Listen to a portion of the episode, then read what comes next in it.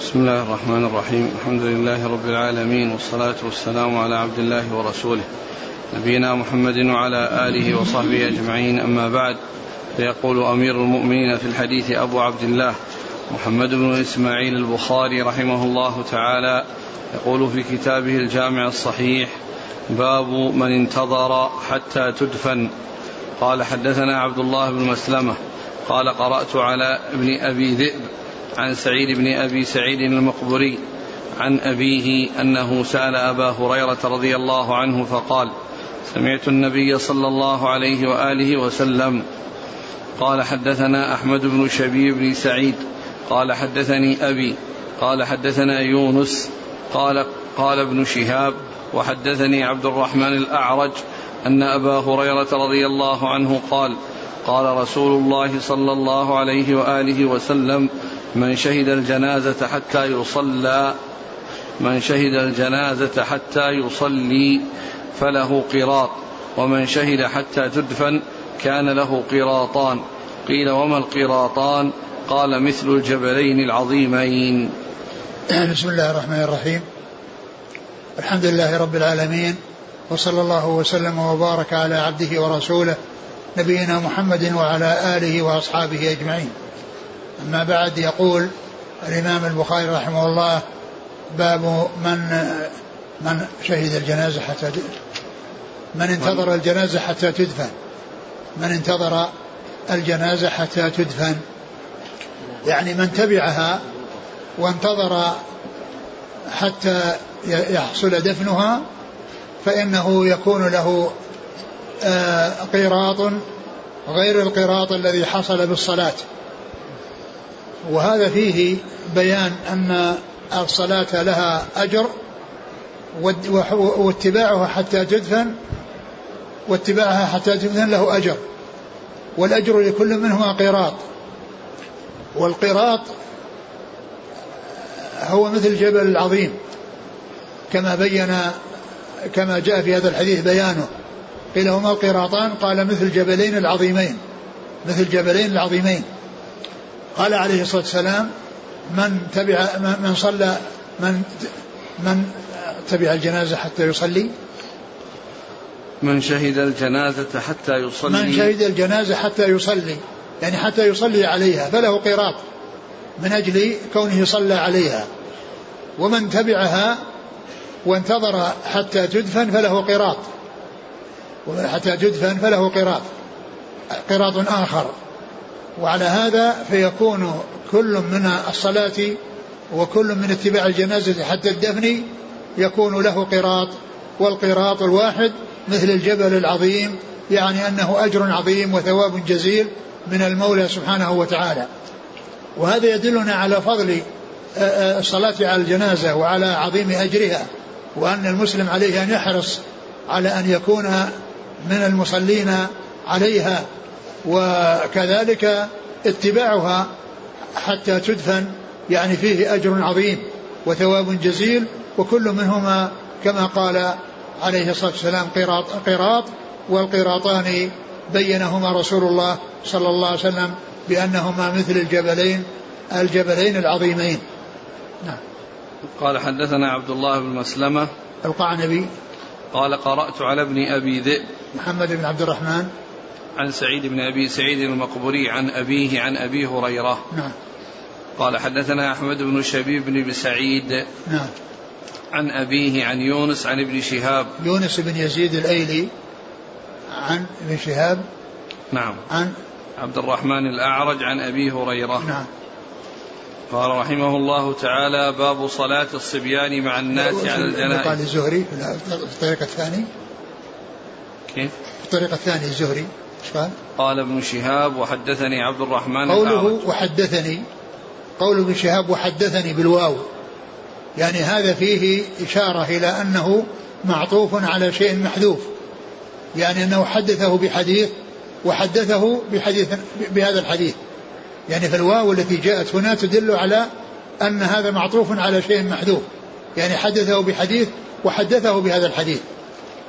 لأنه قال وحدثني ما قال قال ابن شهاب حدثني بل قال وحدثني فهذه إذا جاءت بالأسانيد فهي علامة وإشارة إلى أن هذه الواو عاطفة على شيء محذوف.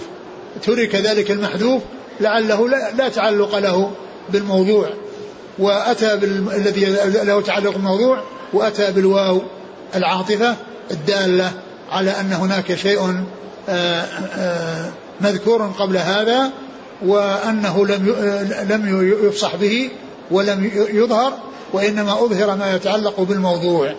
نعم. قال رحمه الله تعالى باب صلاة الصبيان مع الناس على الجنائز.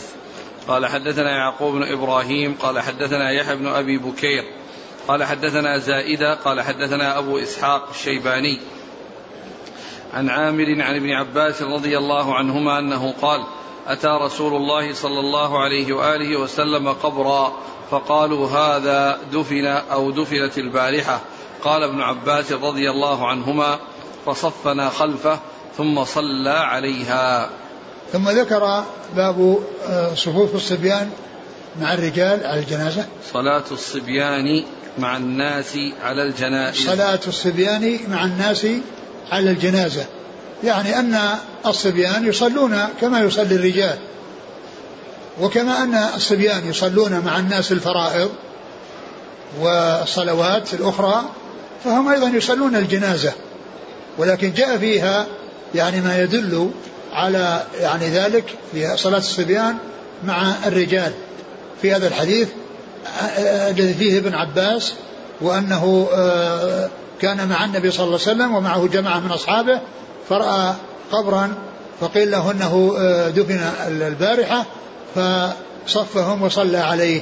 ومعهم ابن عباس. ومحل الشاهد أن ابن عباس كان من الصبيان لأنه لم يبلغ. لأنه لم يبلغ فلهذا يعني أورد الحديث هنا في صلاة ابن عباس مع, مع, مع الناس على الجنازة. فهو دال على أن الصبيان يصلون على الجنازة. كما أنهم يصلون أيضا على في الفرائض. ويصفون في الصفوف. وقد مر الحديث الذي فيه عن أنس الذي صففت أنا واليتيم وراءه والعجوز خلفنا. صففت أنا واليتيم وراءه والعجوز خلفنا فمصابة الصبي يعني سائغة. وأيضا ابن عباس نفسه كان صف مع النبي صلى الله عليه وسلم في صلاة الليل لما بات عند خالته ميمونة. فكما أن ذلك سائغ في الفرائض فكذلك يعني في الجنائز وقد جاء ما يدل على ذلك بخصوص الجنائز. كما في هذا الحديث الذي فيه إخبار ابن عباس أنه ممن صلى مع النبي عليه الصلاة والسلام على هذه الجنازة. نعم. قال حدثنا يعقوب بن إبراهيم. يعقوب بن إبراهيم الدورقي وهو يعني من شيوخ البخاري بل من شيوخ أصحاب الكتب الستة. يعقوب بن إبراهيم الدورقي أحد شيوخ أصحاب الكتب الستة. و و و و وفيه من في طبقته ومن مثله محمد بن مثنى ومحمد بن بشار وهؤلاء ثلاثة من صغار شيوخ البخاري وهم شيوخ لأصحاب الكتب الستة. وتوفوا جميعا في سنة واحدة قبل وفاة البخاري بأربع سنوات. توفوا جميعا في سنة 52 و200 يعقوب بن إبراهيم الدورقي ومحمد بن بشار ومحمد المثنى. وهم من شيوخ أصحاب الكتب الستة. وهم من صغار شيوخ البخاري. وهم من صغار شيوخ شيوخ البخاري. والتسعة الباقون من شيوخ أصحاب الكتب الستة آه، بعد هؤلاء الثلاثة محمد آه، أبو العلاء محمد بن كريب وأبو سعيد بن أشج ويعني آه، عمرو بن علي الفلاس وزياد بن يحيى النكري ومحمد بن يحيى البحراني محمد بن معمر البحراني و ونصر بن علي الجهضمي. ونصر بن علي الجهضمي. هؤلاء تسعة شيوخ لأصحاب الكتب الستة. كل أصحاب الكتب الستة رووا عنهم مباشرة وبدون واسطة. لكن هؤلاء الثلاثة الذين منهم يعقوب بن إبراهيم الدورقي كانوا ماتوا في سنة واحدة. نعم. عن يحيى بن أبي بكير عن زائدة زائدة بن قدامة عن أبي إسحاق الشيباني وهو سليمان بن أبي سليمان. عن عامر عن ابن عباس. عامر هو الشعبي عامر بن شراحيل الشعبي. نعم. قال رحمه الله تعالى باب الصلاة على الجنائز بالمصلى والمسجد. قال حدثنا يحيى بن بكير قال حدثنا الليث عن عقيل عن ابن شهاب عن سعيد بن المسيب وأبي سلمة أنهما حدثاه عن أبي هريرة رضي الله عنه أنه قال نعى لنا رسول الله صلى الله عليه وسلم النجاشي صاحب الحبشة يوم الذي مات فيه فقال استغفروا لأخيكم. وعن ابن شهاب قال حدثني سعيد بن المسيب أن أبا هريرة رضي الله عنه قال إن النبي صلى الله عليه وآله وسلم صف بهم بالمصلى فكبر عليه أربعا. باب الصلاة على الجنائز بالمصلى والمسجد. الصلاة على الجنائز بالمصلى والمسجد. الصلاة على الجنائز يصلى عليها في المصلى وهو المكان الذي يخصص للصلاة على الجنائز وأيضا يصلى عليها في المسجد. وأورد أحاديث تدل على الصلاة عليها في المصلى أنه يصلى أن أن أن للصلاة على الجنائز مكان يعني آه قريب من البقيع وخارج المسجد يصلى فيه على الجنائز ثم يذهب بها للدفن في, البقيع في هذه المدينة مدينة الرسول صلى الله عليه وسلم. وهذا الحديث يدل أنه خرج بهم إلى مصلى يعني مصلى الجنائز وكبر أربعا. ففيه أنه آه، خرج بهم وأخبرهم باليوم الذي توفي فيه وهذا من علامات نبوته صلى الله عليه وسلم فإن هذا حصل في اليوم الذي مات فيه وهو في الحبشة وأخبرهم الرسول صلى الله عليه وسلم بالذي حصل وهذا من علامات نبوته. فخرج بهم إلى المصلى وكبر أربعة. ففيه الصلاة على الغائب وفيه الصلاة في المصلى وفيه التكبير أربعا على الجنازة. وفيه التكبير على الجنازة أربعة. ف وأما بالنسبة للمسجد فلم يذكر شيئا من الأحاديث في الصلاة فيه ولكنه جاء بعض الأحاديث ليست على شرطه وهي في صحيح ومنها ما هو في صحيح مسلم وهو أن عائشة رضي الله عنها أخبرت بأنه لما صلى على ابن ابن بيضة بالمسجد يعني فدل على أنه يصلى على الجنائز في المسجد ويصلى عليها في المكان الذي يخصص بالصلاة على الجنائز. نعم. قال حدثنا يحيى بن بكير عن الليث بن سعد. عن عقيل بن عقيل. عقيل بن خالد بن عقيل. عن ابن شهاب عن سعيد بن المسيب وأبي سلمة عن أبي هريرة. وهذا الإسناد نصفه الأول مصريون والأعلى فيه مدنيون. يعني الزهري وأبو سلمة وأبو هريرة وأبو سعيد عن ابي أبو هريرة كل هؤلاء مدنيون وأما النصف الأول فهم آه، آه، فهم بصريون وذكر في الإسناد سعيد بن المسيب وأبي سلمة. وهذان من الفقهاء السبعة في المدينة في عصر التابعين. أما سعيد فإنه متفق على عده في الفقهاء السبعة. وأما أبو سلمة بن عبد الرحمن بن عوف فهو أحد الفقهاء السبعة على أحد الأقوال الثلاثة في السابع منهم لأن ستة منهم متفق على عدد الفقهاء السبعة والسابع فيه ثلاث أقوال. قيل أبو سلمة هذا وقيل أبو بكر بن عبد الرحمن بن حارث بن هشام وقيل سالم بن عبد الله بن عمر بن الخطاب.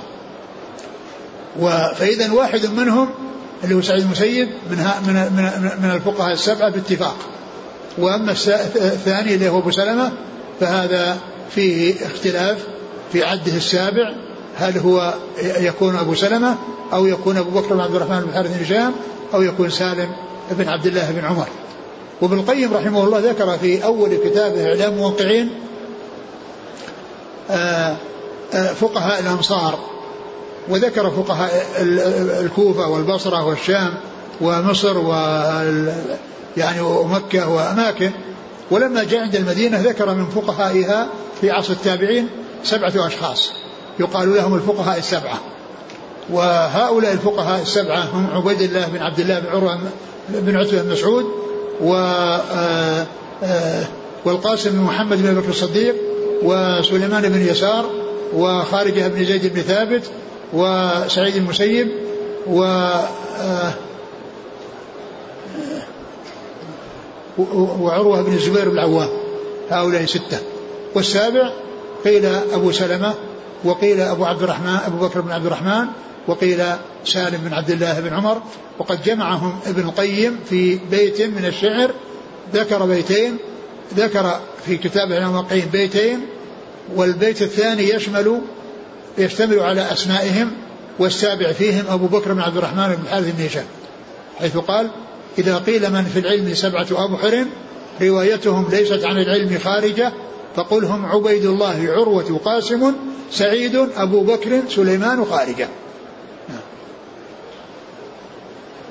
ولهذا عندما يأتي ذكر المسائل الفقهية يكتفون بأن يقول وقال بها الفقهاء السبعة. يعني بدل ما يقول فلان وفلان وفلان وفلان أسماء كثيرة يأتي بكلمتين.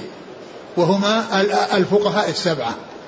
وقد كما قالوا في آه، زكاة عروض التجارة عندما جاءوا زكاة عروض التجارة قالوا وقال بها الفقهاء السبعة. وقال بها الفقهاء السبعة. كلمة الفقهاء السبعة أغنت عن ذكر أسماء كثيرة يمكن تجي سطرين. نعم.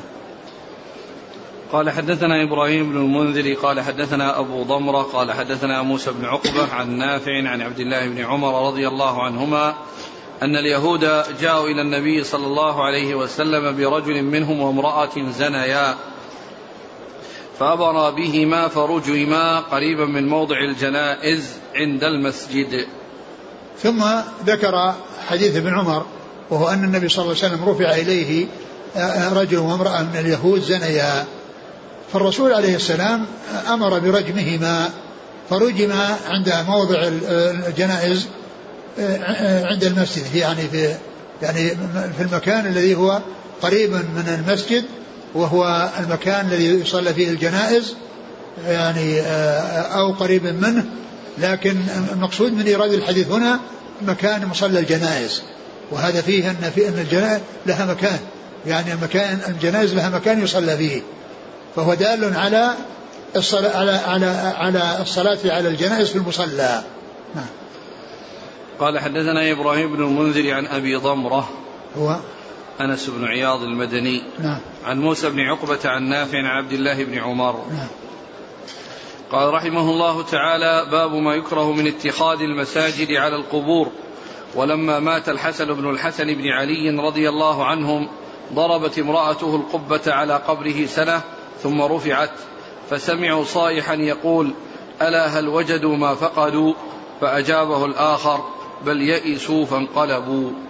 قال حدثنا عبيد الله بن موسى عن شيبان عن هلال هو الوزان عن عروة عن عائشة رضي الله عنها عن النبي صلى الله عليه وآله وسلم أنه قال قال في مرضه الذي مات فيه لعن الله اليهود والنصارى اتخذوا قبور أنبيائهم مسا اتخذوا قبور أنبيائهم مسجدا. قالت ولولا ذلك لأبرزوا قبره غير أني أخشى أن يتخذ مسجدا. ثم ذكر باب ما ما ما ما ينهى ما يكره ما, ما يكره من اتخاذ القبور مساجد. من اتخاذ المساجد ما يكره؟ على القبور. ما يكره؟ من اتخاذ المساجد على القبور. ما يكره من اتخاذ المساجد على القبور. آه هنا الكراهة بمعنى التحريم.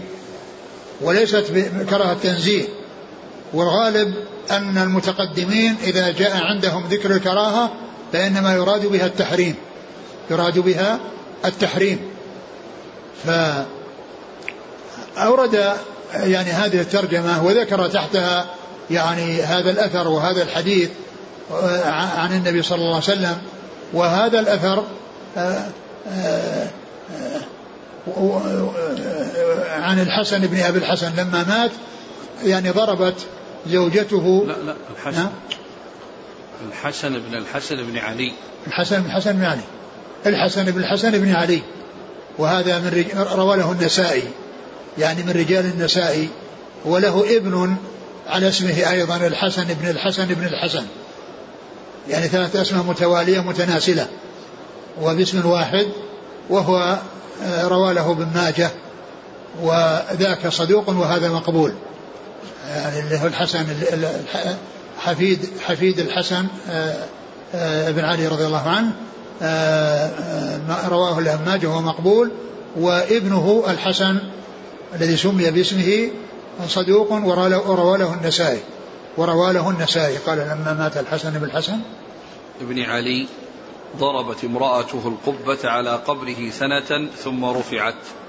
يعني هذا ذكر أن هذا ذكره اتخاذ القبور مساجد أنها ما دام أنها ضربت القبة على قبره يعني معنى ذلك أن من لازم ذلك أنها تصلي في هذا المكان أنها تصلي في ذلك المكان وأن ذلك غير سائر وأنه بعد سنة آه، رفعتها فسمعوا يعني هاتفين أحدهما يقول قال قال هل وجدوا؟ صائحا يقول ألا هل وجدوا ما فقدوا؟ صائحا يقول يعني هاتفا يقول هل وجدوا ما فقدوا؟ يعني أنهم كونه مات وجلسوا على قبره هل حصلوا ما يريدون؟ قال الثاني بل يئسوا فانقلبوا. يئسوا فانقلبوا. يئسوا يعني من من من, من صاحبهم وانقلبوا. يعني تركوا وذهبوا. ومحل الشاهد منه كون كونها تتخذ القبة وهي الخيمة التي تكون على القبر وتجلس عنده فإن ذلك يعني يؤدي أو مقتضاه أنه يتخذ مسجد وأنها تصلي يعني في ذلك المكان. نعم. ثم الحديث. عائشة رضي عنها قال صلى الله عليه وسلم في مرضه الذي مات فيه. لعن الله اليهود والنصارى اتخذوا قبور أنبيائهم مسجدا. ثم ذكر حديث عائشة رضي الله عنها أن النبي صلى الله عليه وسلم قال في مرضه الذي مات فيه لعن الله اليهود والنصارى اتخذوا قبور أنبيائهم مسجدا. وفيه يعني بعض الروايات مساجد. ولا تنافي بين المسجد والمساجد لأن المقصود بمسجد المساجد. لأنه يؤتى يأتي أحيانا الاسم يعني بلفظ المفرد ويراد به الجنس. يأتي ويراد به الجنس. فلا تنافي لأن ذكر الأنبياء متعددين والمسجد واحد ولكن يراد به الجنس. لأن بعض الروايات فيها مساجد وهذا لفظ جمع ويعني وهذا لا إشكال فيه وإنما الإشكال في ذكر المسجد وهو مفرد مع أنهم جماعة فالمراد به الجنس يعني جنس المسجد. يعني المقصود به مساجد. يعني اتخذوا قبور أنبيائهم مساجد فلا تنافي بين الرواية التي فيها ذكر المسجد والرواية التي فيها ذكر المساجد. قالت إنه مات في إنه قال في مرضه الذي مات فيه. لعنة الله لعن الله اليهود والنصارى اتخذوا قبور انبيائهم مساجد. فبين اللعن وبين سبب اللعن. فاللعن قوله لعن الله اليهود والنصارى. وسبب اللعن اتخاذ اتخاذهم القبور مساجد. اتخاذ قبور أنبيائهم مساجد. والمقصود من ذلك تحذير هذه الأمة أن تفعل مثل أفعالهم. أن تفعل مثل أفعالهم. هذا هو المقصود. كونه أخبر عن ذلك وعن لعنهم وأنه في ذلك الوقت لا سيما عند وفاته صلى الله عليه وسلم وأن هذا هو سبب لعنهم. لأن اتخاذ القبور مساجد يؤدي إلى الغلو في أصحاب القبور وإلى استغاثة بهم ودعائهم وسؤالهم قضاء الحاجات وكشف الكربات وهذه عبادة لا تكون إلا لله. وأن مساجد لله فلا تدعو مع الله أحدا. فالاستغاثة والاستعاذة وغيرها من أنواع العبادة إنما تكون لله وحده لا يكون لغيره منها شيء. لا يكون لغيره منها شيء. ف فلأنها تؤدي إلى الشرك ووسيلة من وسائل الشرك يعني لعن من فعلها وهو يدل على أنها من الكبائر. اتخاذ القبور مساجد وإن لم يستغيث بأصحابها وإن لم يدعو أصحابها لأن هذا الفعل هو فعل الذين لعنوا والذين ذكر لعنهم من أجل التحذير هذه الأمة أن تقع في الشيء الذي وقعت فيه تلك الأمم. فهي وسيلة آه، محرمة تؤدي إلى غاية محرمة. وسيلة محرمة هي من الكبائر وتؤدي إلى غاية محرمة هي الشرك بالله عز وجل. وصرف حق غير الله حق الله عز وجل إلى غير الله إلى غير الله سبحانه وتعالى من المخلوقين. و واتخاذ القبور وسد الذرائع قاعدة من القواعد الشرعية. جاء فيها نصوص كثيرة تدل على اعتبارها. وقد أورد ابن القيم في كتابه إعلام الموقعين تسعة وتسعين دليلا على سد الذرائع. تسعة وتسعين دليلا من أدلة سد الذرائع ومنها اتخاذ القبور مساجد. ومنها اتخاذ القبور مساجد لأنه ذريعة وسيلة إلى الشرك. فأورد هذا العدد الكبير من الأدلة والشواهد والوجوه التي فيها تحري آه، سد الذرائع وأن الذرائع التي توصل إلى المحرم تكون محرمة فلا يجوز الإقدام عليها. ومن ذلك ولا تسبوا الذي ولا تسبوا الذين يدعون من الله فيسبوا الله عدوا بغير علم. لأن سب آلهة الكفار حق وجائز. ولكن إذا كان يؤدي إلى سب الله لا يجوز. قال ولا تسبوا الذين يدعون من الله فيسبوا الله عدوا بغير علم. يعني يترتب على سبكم لآلهتهم أن يسبوا الله عز وجل. فهو إن كان جائزا وسائغا سب آلهة الكفار إلا أنه إذا أدى إلى محرم فإنه يكون ممنوعا. وهو إذا أدى إلى سب الله عز وجل. ولا تسبوا الذين يدعون من الله فيسبوا الله عدوا بغير علم ذكر آه، يعني أدلة كثيرة يعني آه، تتعلق بهذا الموضوع.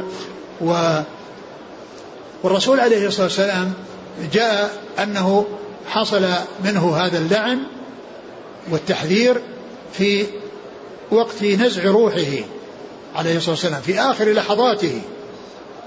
لأنه جاء في صحيح, في صحيح البخاري وغيره قال لما نزل برسول الله لما نزل برسول الله أو نزل برسول الله نزل الموت. جعل يطرح خميصة له على وجهه. يعني فيه كساء يقال له خميصة يغطي به وجهه. فإذا اغتم إذا حصل انكتام النفس أزاله عن وجهه. يغطي ويكشف. قال قال يعني قالت عائشة وقال ابن عباس قال وهو كذلك. قال وهو في هذه الحال لعنة الله على اليهود والنصارى اتخذوا قبور أنبيائهم مساجد. لعنة الله على اليهود والنصارى اتخذوا قبور أنبيائهم مساجد. فإذا هذا في حال النزع. وقد قال قبل ذلك بخمس ليالي قبل وفاته بخمس ليالي في حديث جندب بن عبد الله البجلي في صحيح مسلم قال سمعت رسول الله صلى الله عليه وسلم قبل أن يموت بخمس. يقول إني أبرأ إلى الله أن يكون لي منكم خليل. فإن الله اتخذني خليلا كما اتخذ أبا بكر خليلا. ولو كنت متخذا من أمتي خليلا لاتخذت أبا بكر خليلا. يعني ف كما اتخذ إبراهيم خليلا. الله تعالى اتخذ النبي صلى الله عليه وسلم خليلا كما اتخذ إبراهيم خليلا. قال ولو كنت متخذا من أمتي خليلا لاتخذت أبا بكر خليلا. يعني أخبر عليه الصلاة والسلام عن أمر لا يكون. وهو أنه يتخذ خليلا وأنه لو كان متخذا لكان المتخذ أبا بكر.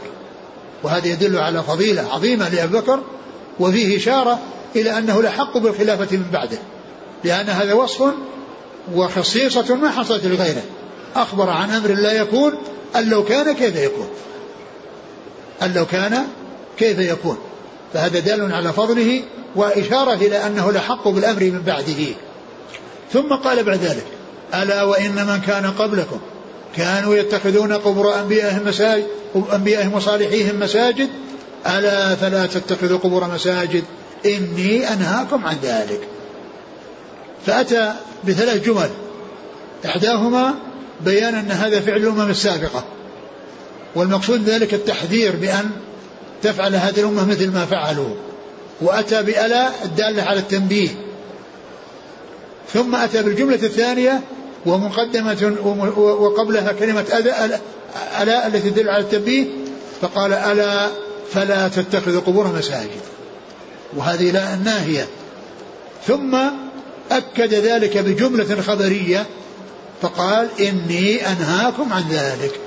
فهذا من كمال بيانه صلى الله عليه وسلم وكمال نصحه لأمته عليه الصلاة والسلام فهو أفصح الناس وأنصح الناس للناس. عليه الصلاة والسلام.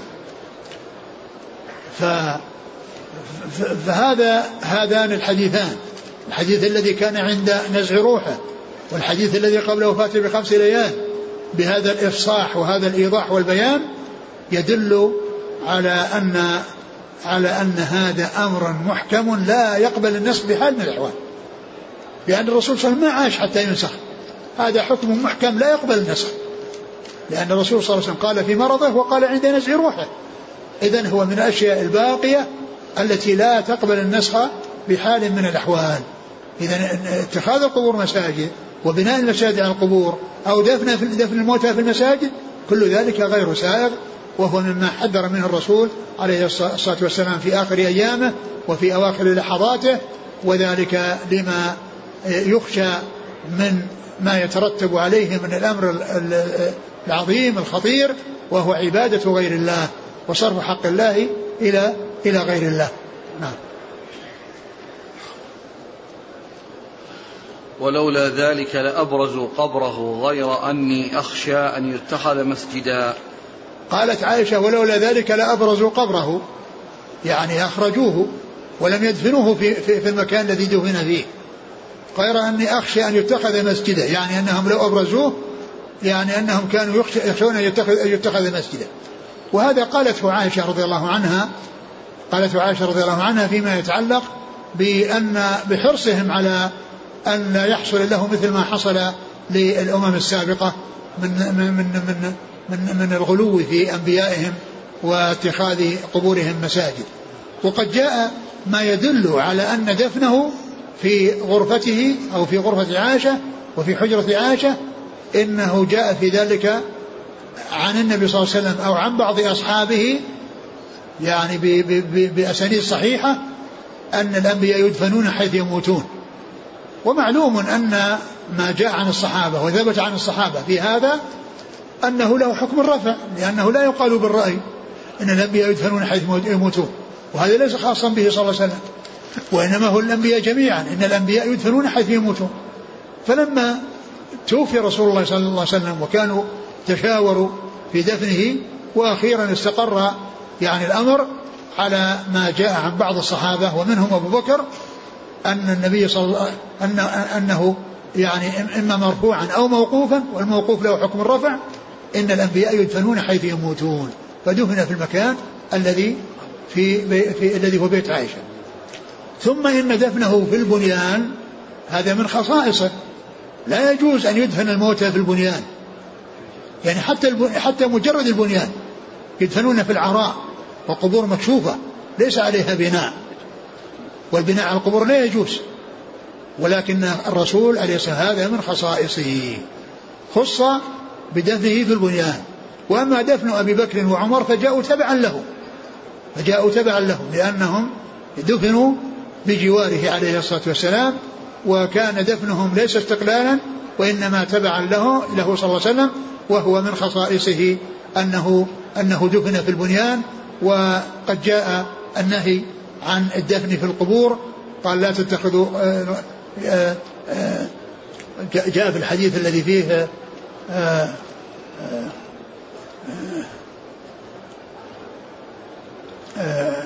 حديث فيه أن لا تجعلوا بيوتكم قبورا. ولا تتخذوا قبري عيدا وصلوا علي فإن صلاتكم تبلغني حيث كنتم. لا تتخذوا بيوتكم قبورا. يعني فسر بأنه يدفن الموتى في القبور وفسر بأنها تعامل معاملة القبور بحيث لا يقرأ فيها القرآن. ولا ولا يتعبد فيها بل يتعبد في البيوت ويقرأ القرآن ولا تعامل معاملة المقابر. وكل منهما صحيح. فإن الموتى لا يدفنون في البيوت وإنما يدفنون في المقابر. وأيضا يعني آآ آآ آآ أنها لا, تعامل معاملة المقابر بحيث لا يصلى فيها لأن المقابر لا يجوز أن يصلى فيها ولا يقرأ القرآن فيها فيكون البيوت لها نصيب من الصلاة ولها نصيب من قراءة القرآن ولا تعامل معاملة معاملة المقابر. وقد ذكر الذهبي في كتابه سير أعلام النبلاء في ترجمة عبد الله بن لهيعة وقد يعني جاء هذا الحديث الذي ذكرته يعني فيه لا لا تتخذوا بيوتكم قبورا ولا تتخذوا قبري عيدا وصلوا علي فإن صلاة تبلغني. جاء ذكر في في ترجمة باللهيعة خصائص للرسول عليه الصلاة والسلام في بعد وفاته وهي أنه أنه يعني من خصائص الدفن في البنيان ومن خصائصه أنه تأخر يومين يعني يعني ليتمكن الناس من الصلاة عليه وأيضا كونهم صلوا عليه فرادى ما صلوا عليه جماعة. وكل هذه من خصائصه وكل هذه من خصائصه. يعني فأخروا دفنه ليتمكن الناس من الصلاة عليه. لأن كل من يأتي يصلي وحده. لأنه إمامهم صلى الله عليه وسلم حيا وميتا عليه الصلاة والسلام. فلا فلم يصلوا عليه كما يصلى على غيره بين يصفون صفوفا بل كل واحد يأتي يصلي عليه. ولكثرة المصلين عليه تأخر دفنه عليه الصلاة والسلام. فإذا تأخير دفنه جاء من أجل آه، تمكين الناس من الصلاة عليه لأنهم يصلون فرادا. يصلون عليه فرادا. فيعني هذه ذكر جملة من خصائصه في آه، في ترجمة عبد الله بن لهيعة من كتابه سير أعلام النبلاء في الجزء الثامن من آه، من من كتابه سير أعلام النبلاء نعم. قال حدثنا عبيد الله بن موسى نعم. عن شيبان ابن عبد الرحمن. عن هلال هو الوزان نعم. عن عروة عن عائشة. نعم. قال رحمه الله تعالى باب الصلاة على النفساء إذا ماتت في نفاسها. قال حدثنا مسدد قال حدثنا يزيد بن زريع قال حدثنا حسين قال حدثنا عبد الله بن بريدة عن سمرة رضي الله عنه أنه قال صليت وراء النبي صلى الله عليه وآله وسلم على امرأة ماتت في نفاسها فقام عليها وسطها. ثم قال باب الصلاة على النفساء إذا ماتت في نفاسها. إذا ماتت في نفاسها فالرسول صلى الله عليه وسلم صلى عليها ووقف عند وسطها. وقف عند وسطها. ف آه، أورد البخاري رحمه الله تحت هذه هذه الترجمة يعني ذكر الصلاة على النفس إذا ماتت في نفاسها. وقد جاء في بعض الأحاديث أن أن المرأة يعني إذا ماتت في نفاسها أو ماتت بسبب الولادة فإنها تعتبر من الشهداء فإنها تعتبر من الشهداء. ولكن الشهداء الذين من هذا النوع الذين هم ليسوا شهداء المعركة يغسلون ويصلى عليهم. يغسلون ويصلى عليهم. والذين لا يغسلون ولا يصلى عليهم شهداء المعركة. شهداء المعركة. هم الذين يختصون بذلك. أما غيرهم من الشهداء يعني كالنفساء إذا ماتت بسبب ولادتها وكالمطعون والمبطون والغريق وصاحب الهدم وغيرهم فهؤلاء آه، يعتبرون شهداء بالنسبة لثواب الآخرة ولكنهم ليسوا شهداء بالنسبة لأمور الدنيا فإن أولئك الذين هم شهداء المعركة لا يغسلون ولا يصلى عليهم وأما هؤلاء يغسلون ويصلى عليهم. والنووي في كتاب رياض الصالحين عقد بابا فقال باب ذكر جماعة من الشهداء في ثواب الآخرة ويغسلون ويصلى عليهم. باب ذكر جماعة من الشهداء في ثواب الآخرة ويغسلون ويصلى عليهم. ثم أيضا كون الرسول صلى الله عليه وسلم وقف عند رأسها عند وسطها يعني جاء في بعض الأحاديث أنه كان. أنه كان يقف عند رأس الرجل ووسط المرأة. وهذا من المسائل من الأحكام التي فرق فيها بين الرجال والنساء. لأن الأصل هو التساوي بين الرجال والنساء في الأحكام. وإذا جاء نص يميز بين النساء والرجال سير إليه وإلا فالأصل التساوي. ولا يصار إلى التفريق إلا لدليل. وهذا مما جاء فيه التفريق بين الرجال والنساء. الرجال يقف الإمام عند رأس الرجل ويقف عند وسط المرأة ويقف عند وسط المرأة.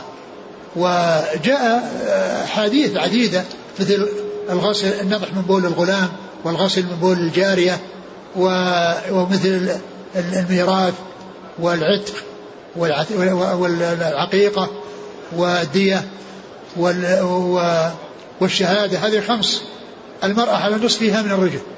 خمس مسائل المرأة فيها على النصف من الرجل. يعني هي على النصف في الميراث. لذكر من حظ الأنثيين. وهي على النصف يعني في الشهادة فرجل وامرأتان. وهي على النصف في الشهادة في الدية. وهي على النصف في العقيقة يعني عن عن الغلام شاتان وعن الجارية شات وهي على النصف العتق من اعتق عبدا كان فكاكا من النار ومن اعتق جاريتين كانت فكاكا من النار. هذه خمس مسائل المرأة على النصف فيها من الرجل وهناك مسائل أخرى كنت جمعت نماذج منها وذكرتها في الفوائد المنتقاة ولم أعزها إلى إلى إلى مصدر. لأنها ليست مأخوذة من مصدر واحد وإنما هي مسائل متجمعة وهي المسألة الوحيدة التي لم أعزها إلى مصدر وباقي المسائل كلها أعزوها إلى مصادرها. وهذه المسألة هي رقمها 483 في الفوائد المنتقاه التي فيها ذكر مسائل متعددة فيها التفريق بين الرجال والنساء في الأحكام. قال حدثنا مسدد عن يزيد بن زريع نعم. عن حسين حسين بن ذكوان المعلم. عن عبد الله بن بريدة عن سمرة. نعم. قال رحمه الله تعالى باب أين يقوم من المرأة والرجل. قال حدثنا عمران بن ميسرة قال حدثنا عبد الوارث قال حدثنا حسين عن ابن بريدة. قال حدثنا سمرة بن جندب رضي الله عنه أنه قال صليت وراء النبي صلى الله عليه وآله وسلم على امرأة ماتت في نفاسها فقام عليها وسطها. نعم ثم ذكر هذه الترجمة ما يقوم يعني يعني عند الصلاة على الرجل وعلى المرأة وذكر الحديث الذي مر في الترجمة السابقة إذا قال أنها ماتت في نفاسها وهنا ذكره على اعتبار أين يقف الإمام عندما يصلي عليها فذكر الحديث وفيه أنه, أنه وقف وسطها كالحديث الذي قبل ذلك. نعم. قال حدثنا عمران بن ميسرة عن عبد الوارث بن سعيد العنبري. عن حسين عن ابن بريدة عن سمرة بن جندب. نعم. قال رحمه الله تعالى باب التكبير على الجنازة. ما ذكر ما ذكر ما يتعلق بالرجل. ما ذكر ما يتعلق بالرجل لكنه جاء يعني في في بعض الاحاديث و يعني التفريق بين الرجل والمرأة وأنه يقف وسطها المرأة ويقف آه، آه، عند رأس الرجل. شوف الحديث وين عزاه. حافظ. يعني كأن البخاري ذكر الترجمة ولم يذكر شيئا فيما يتعلق بالرجل ولكنه كأنه على اعتبار ليس فيه شيء على شرطه ولكنه ذكر في الترجمة ذكره وجاء أنه يقف عند رأس الرجل. ولكن عند غير البخاري. وأشار إلى تضعيف ما رواه أبو داود والترمذي من طريق أبي غالب من طريق أبي غالب عن أنس بن مالك أنه صلى على رجل فقام عند رأسه وصلى على امرأة فقام عند عزيزتها فقاله العلاء بن زياد أهكذا كان رسول الله صلى الله عليه وسلم يفعل؟ قال نعم. ما في شيء غير هذا؟ ما في تعليق الشيخ بلى. قال وأخرجه أحمد وابن ماجه ولفظهما ولفظ الترمذي عند رأس الرجل ووسط المرأة وإسناده جيد وهو حجة قائمة على التفرقة بين الرجل والمرأة في الموقف ودليل على السنة على أن السنة الوقوف عند رأس الرجل ووسط المرأة. نعم. قال رحمه الله تعالى باب التكبير على الجنازة أربعة. وقال حميد صلى بنا أنس رضي الله عنه فكبر ثلاثا ثم سلم فقيل له فاستقبل القبلة ثم كبر الرابعة ثم سلم. قال حدثنا عبد الله بن يوسف قال أخبرنا مالك عن ابن شهاب عن سعيد بن المسيب عن أبي هريرة رضي الله عنه أن رسول الله صلى الله عليه وآله وسلم نعى النجاشي في اليوم الذي مات فيه وخرج به من المصلى فصف بهم وكبر عليه أربع تكبيرات. ثم قال باب التكبير على الجنازة أربعة. يعني أن الجنازة عندما يصلى عليها يكبر أربع تكبيرات. يؤتى بعد التكبيرة الأولى بقراءة الفاتحة. ومعها شيء من القرآن. يعني وبعد التكبيرة الثانية الصلاة على النبي صلى الله عليه وسلم. وبعد الثالثة دعاء الميت. وبعد الرابعة يعني يقف قليلا ويسلم. و يعني جاء عن بعض العلماء ما يدل على أنه يدعو أيضا قبل السلام يعني بعد التكبيرة الرابعة يعني آه، آه، شيئا قليلا. والحديث آه، والبخاري عقد الترجمة للتكبير أربع الجنازات على الجنائز. وهذا يدل على وهذا الذي في ذكر الأربعة هو الذي جاء في أحاديث كثيرة وجاء عن الصحابة وعن الخلفاء الراشدين أنهم كانوا يكبرون على الجنائز أربعة. وقيل أن أبا بكر يعني كبر على الرسول صلى الله عليه وسلم أربع وعمر كبر على أبي بكر أربع وحصل يعني أنهم كانوا يعني هكذا يفعلون وأن تكبيراتهم أربع والتي يستعملونها أربع.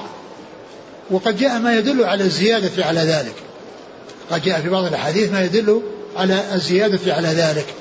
وهذا الحديث دال على تكبير آه، التكبيرات الأربع وفيه الأثر الذي فيه أن أنس آه، صلى بهم على جنازة فكبر ثلاثا وسلم. فقيل له يعني قيل له أنه ثلاث فرجع إلى مكانه ورجع الناس إلى ما كانوا عليه وكبر الرابعة ثم سلم. وكبر الرابعة فسلم وهذا يدلنا على أن التكبيرات تكون أربع. لأن أنس رضي الله عنه لما أخطأ وسهى وفعل ثلاثا يعني ونبه أتى بالرابعة ثم سلم بعد ذلك. نعم. مع النبي صلى الله عليه وسلم النجاشي في اليوم الذي مات فيه خرج إلى المصلى صف كبر أربعة. نعم. قال حدثنا الحديث تكرر ولكنه يورد في مواضع عديدة للاستدلال للاستدلال به على مسائل مختلفة.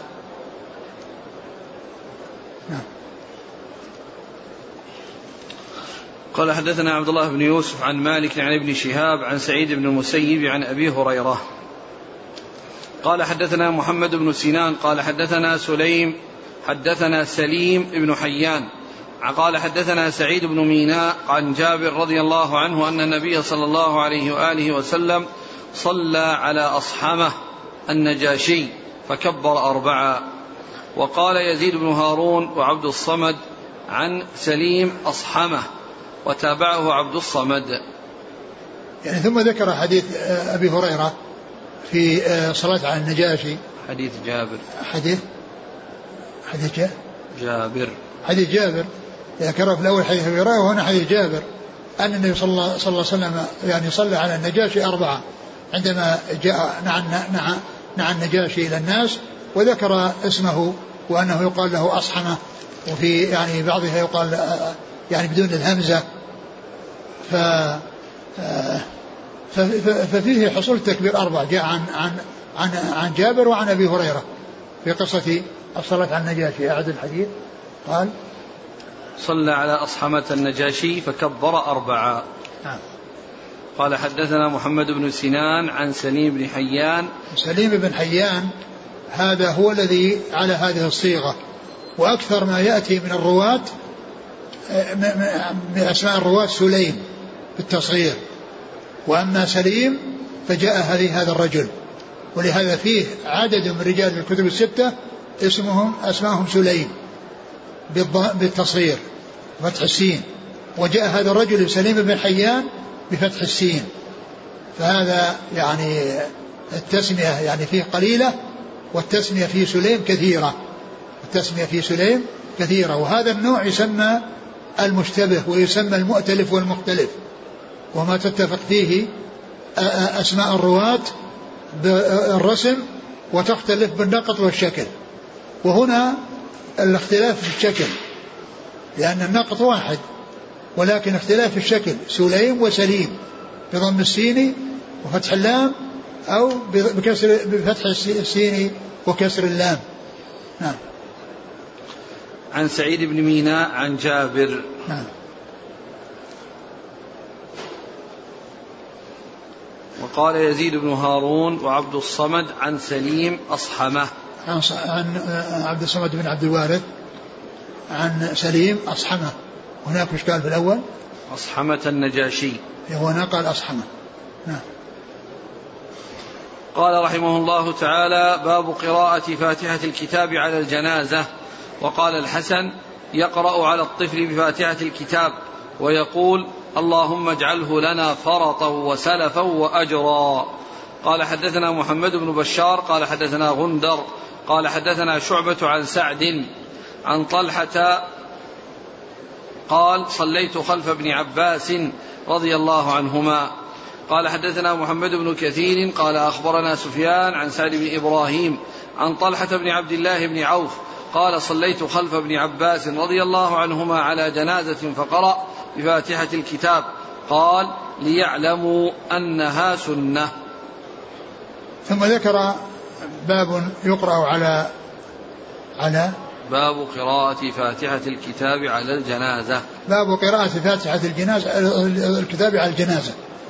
يعني أن قراءة الفاتحة تقرأ على الجنازة ويؤتى بها بعد التكبيرة الأولى. وجاء أيضا ما يدل على الزيادة على ذلك ولكن سورة الفاتحة هي الأساس الذي يعني لا بد منه.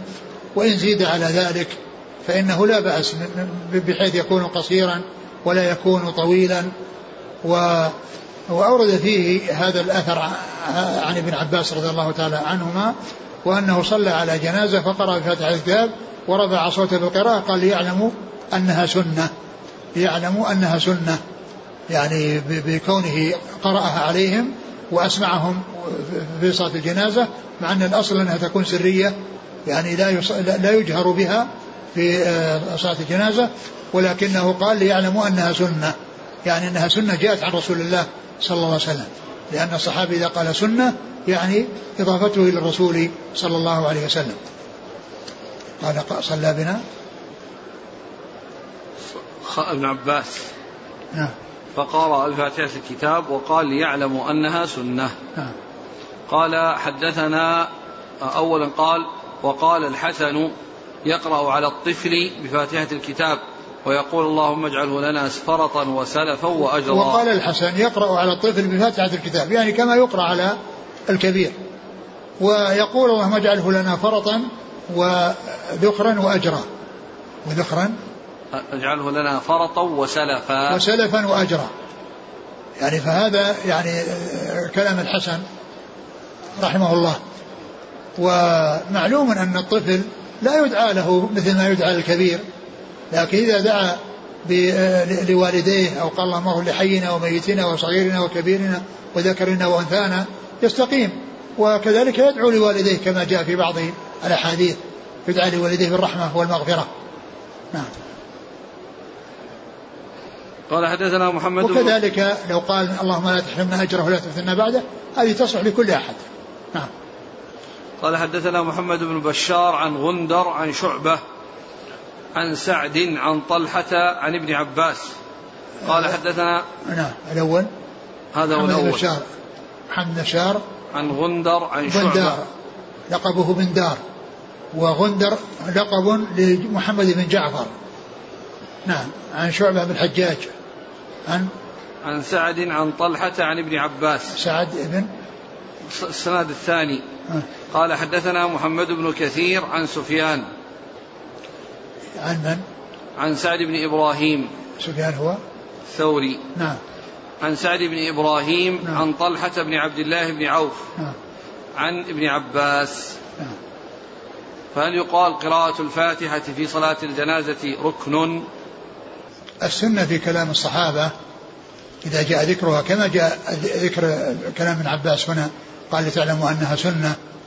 لا يعني ذلك أن هذا من قبيل المستحبات فقط لأن الاستحباب السنة بمعنى المستحب هذا باصطلاح الفقهاء لأنهم يميزون بين الواجب وبين المندوب ويعني والمندوب يسمى بعدة أسماء فيقال مندوب ويقال سنة ويقال مستحب.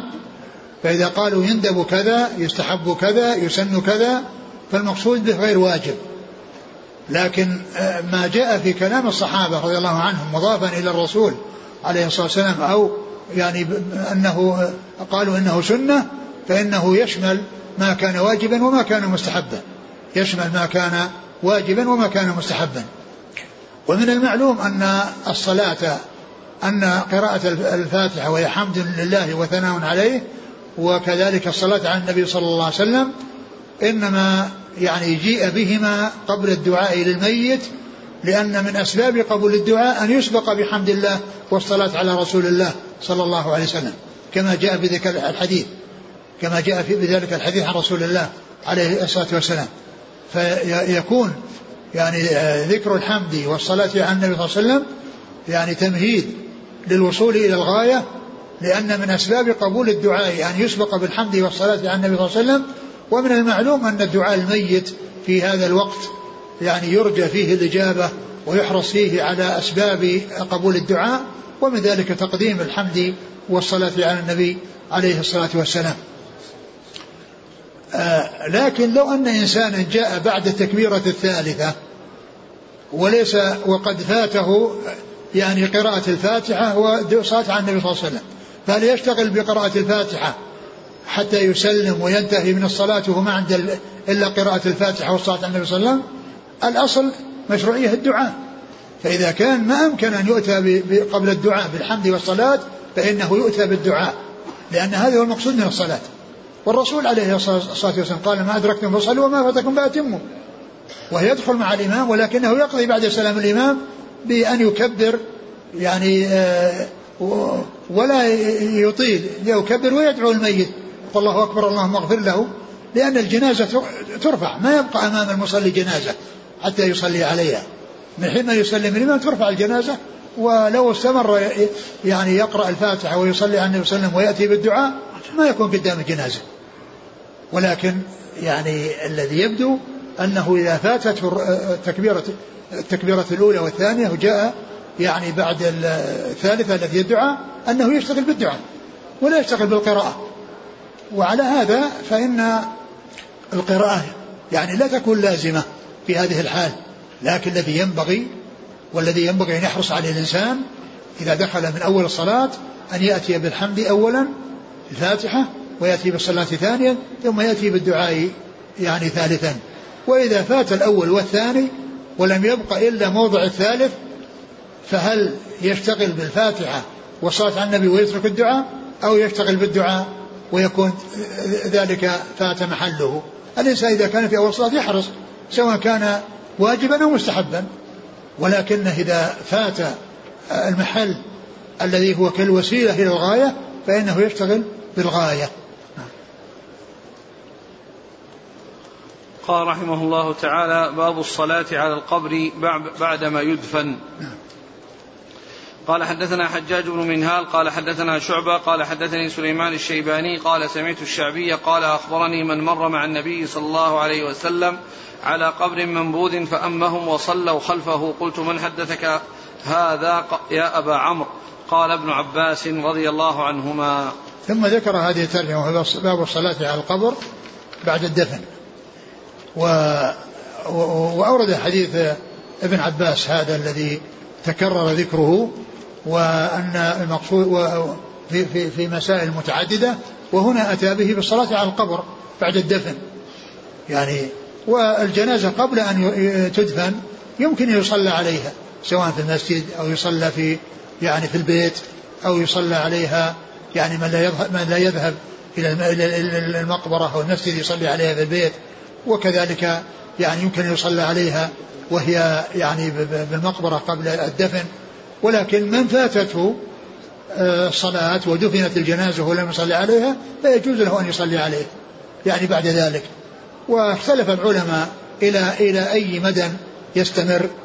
والشيء الواضح الذي لا إشكال فيه أنه قريب من الدفن أنه في وقت قريب من الدفن وحدده بعض العلماء إلى شهر. نعم. قال حدثنا حجاج بن منهال عن شعبة عن سليمان الشيباني عن الشعبي عن من مر مع النبي صلى الله عليه وسلم. وهو ابن عباس.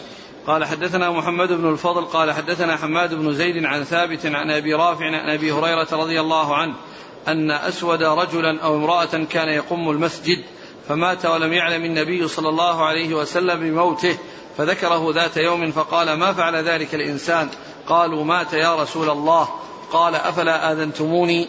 فقالوا إنه كان كذا وكذا قصته قال فحقروا شأنه قال فدل قال فدلوني على قبره فأتى قبره فصلى عليه. وهذا أيضا دال على ما ترجمه المصنف وهو أنه لما فقد هذا الرجل أو المرأة ليقوم المسجد وأنهم آآ يعني ذكروا أنه قد, أنه قد صلي عليه وجاء في بعض الأحاديث وبعض الروايات أنها كانت ليلة مظلمة وأنه كرهوا إيقاظه عليه الصلاة والسلام. قال دلوني على قبره. فذهب وصلى عليه صلوات الله وسلامه وبركاته عليه فحديث أبي هريرة هذا دال على ما دل عليه حديث ابن عباس المتقدم. انتهى الباب. نعم. والله قال تعالى حدثنا محمد بن الفضل عن حماد بن زيد. محمد بن فضل هو أبو النعمان. يأتي أحيانا باسمه وأحيانا بكنيته. فكثيرا ما يأتي أبو النعمان بدون محمد الفضل وهنا جاء محمد الفضل دون أبو النعمان. نعم. عن؟